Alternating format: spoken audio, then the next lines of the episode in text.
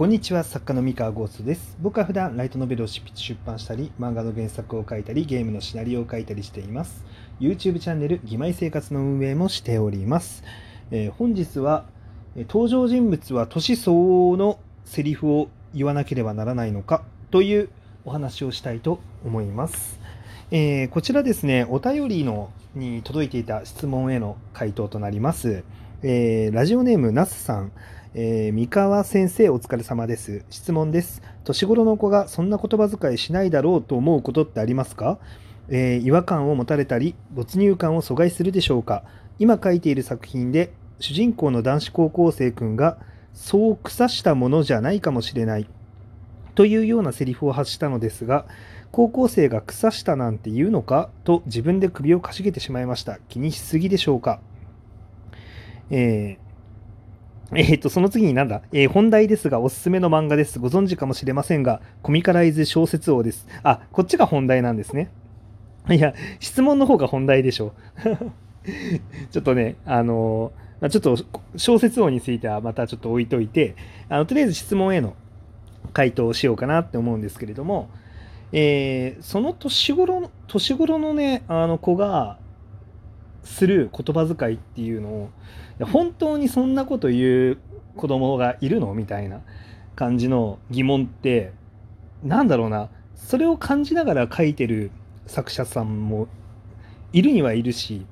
なんか読者さんの中にも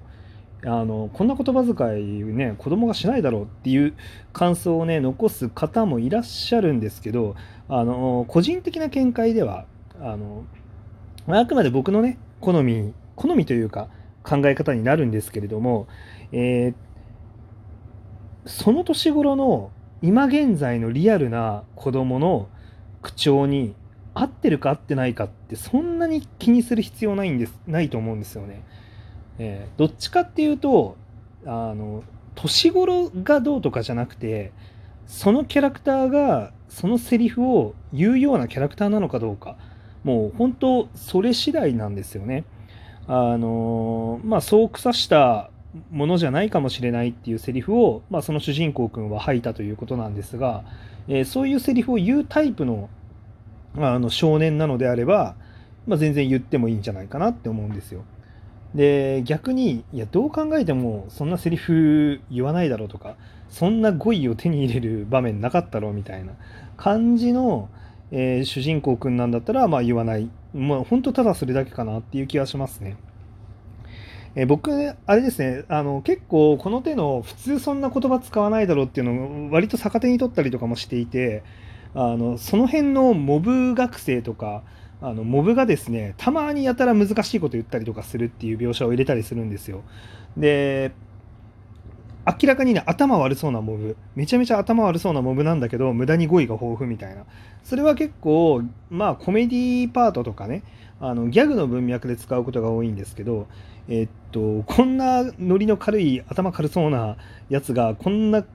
あの単語知ってるわけねえだろっていう、まあ、読者がね突っ込みたくなるような感じで、まあ、混ぜ込んだりとかすることもあるんですよね。まあ、こうやって意図があったら別になんかあの難しい言葉をあえて使ってもいいと思いますしそうじゃなくても例えばその主人公がまあ難しい言葉を使うような性格なんだったら、まあ、全然使っていいんじゃないかなって思いますね。僕の書いてる作品の主人公、まあ、例えば自称 F ランクのグレンだったりとか、えー、芋座の秋だったりとかはですね、まあ、飽きてる飽きてるだったりは、まあ、結構頭がいいあの設定のキャラクターなんでまあ、飽きてるに関しては、まあ、頭がいいと言いながら、なんだろう、行動、頭の良さの発揮のしどころがアホなんで、まあ、結構頭悪い行動を取るんですけど、まあまあ、基本的には難しい漢字とか知ってる方だろうと。うん、だし、まあ、うちの作品に限らないでも、例えば主人公が読書好きだったりとか、あのやたら知識豊富だったりとか、まあ、そういうタイプの主人公だったら全然難しい言葉使っちゃってもいいんじゃないかなって気がしますね。っていうかそもそもですよあの言葉遣いにあの子供も大人もないと思っていてじゃあ大人だったら難しい言葉使使ってるのか現実ではって言ったらまあそんなことないんですよね。あのなんだろう大体その国語力のレベルなんて大人になってから大きく変わることはなくて大人になって増える語彙っていうのは仕事でしか使わない単語、うん、それこそ見積書請求書とかね契約書とかね。あとは契約書に出てくる文言だったりとか。まあ要はその仕事をする過程で、その職業に就く過程で、えー、プラスでね知らなければならなくなった単語とかを知ってるだけであの、まあ、正直難しい漢字とか古めかしい言い回しみたいなその辺の語彙っていうのは、えー、高校生の頃から大して変わってないはずなんですよね。あのなんでかっていうと別に大人になったらその読書量が増えるとか古典文学をね読む量が増えるとかいうわけではないのでそんなに語彙が増えるわけではないんですよだから難しいね言い回しとか古めかしい言い回しを言っていたからって今時の子供じゃないじゃあ大人なのかって言ったらまあ、違うんですよね。別に大人も使わないんですよ。現実的に照らし合わせたらね。でまあもっと言うとあの小説に出てくる登場人物のセリフって現実の人間とは全然違うんですね。でそこを結構勘違いしてはいけなくてあのとね小説でね描き出すべきは本当になんだろうそのセリフをまリアルに入あの口にするかどうかっていうよりかは、えー、そこに描かれてるテーマだったりとか感情の流れだったりとか本質的な部分があの地に足がついてるか現実的であるかどうかあのしっかりリアルを観察した結果にあのそれが描かれているかどうか、もうそっちの方がよっぽど大事で実はセリフの細かい言い回しみたいなところっていうのは、えー、現実に即している必要は必ずしもないんですね。うんまあもちろんねそこも現実っぽいっていうところを売りにしてまあかあの売りにする作家がいても全然一向に構わないと思うんですけど、うん、それだけではない。であんまりねリアルじゃあリアルを突き詰めるその現実のあの年頃のこのね口調を完全再現しようみたいなことを考えるとですねあの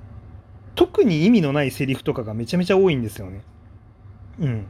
特に意図がないあのそんなに特別な意図なくあの喋ってることって結構あるじゃないですか。まあこれ現実あの子供じゃなくても現実世界の人間だったら誰しもそうなんですけど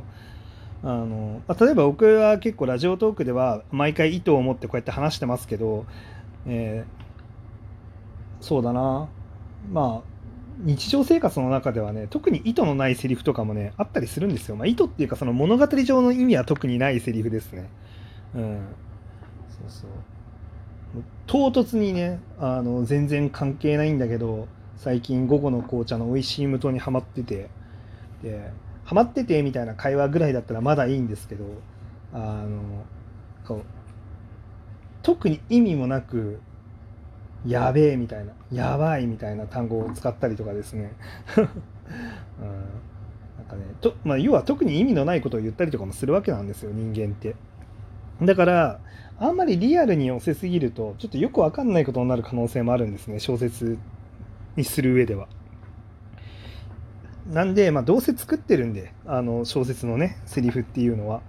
あのリアルどこまでリアルなんだって言ったら別に完全なリアルではないわけなんですよ。うん、あとはそうそれこそあれですよね。あれだよあれあああれね。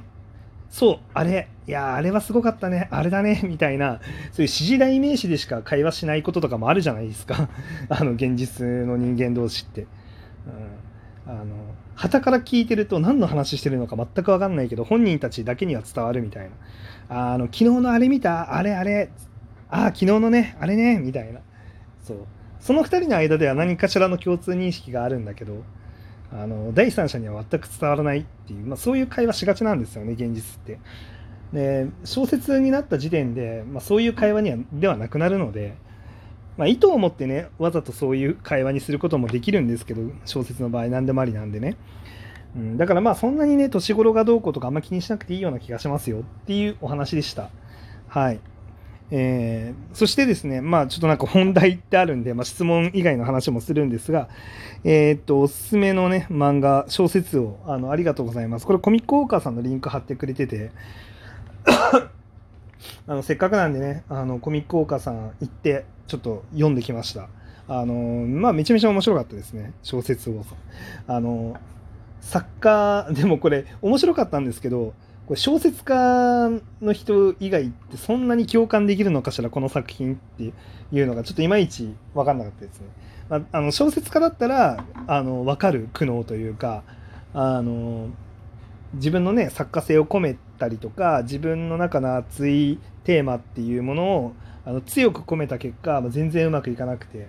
でねあのさらっと流行に乗ったような、まあ、作品が世間的に評価されてて、まあ、それを見てで焦っちゃった主人主人公というか、まあ、あの天才がねあの流行に沿ったような作品を書いてそれでデビューして一定の評価を得るんだけどでもやっぱなんか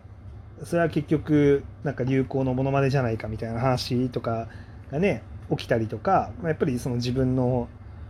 名前は自分の作家性とか自分の作家としてやりたかったこととかやんなきゃいけなかったことっていうのをまあ見失っちゃってでちょっとねあの無気力になっちゃってる作家っていうキャラクターとちょっとあのその作家の幼なじみの、えー、そ熱い夢をね待望を抱いたあの編集者、うん、が、まあ、一緒に成り上がっていこうぜみたいな感じの作品なんですけど、まあ、これねすごいね熱い作品になりそう。まだ序盤あのコミックウォーカーには序盤だったんであのまだねどうなるか分かんないですけど熱い作品になりそうな予感がするんで、まあ、引き続き追っていこうかなって思います、えー、お便りで情報ねいただいてありがとうございました。あの楽しく読ませていただこうと思います。はい、まあ、ただ結構ターゲットがねあの随分限られてそうなんで果たしてどれだけ連載が続いてくれるかっていうところですが、まあ、でも期待してあの追っかけていこうかなって思っております。はい以上です。それでは皆さんおやすみなさい。バイバイ。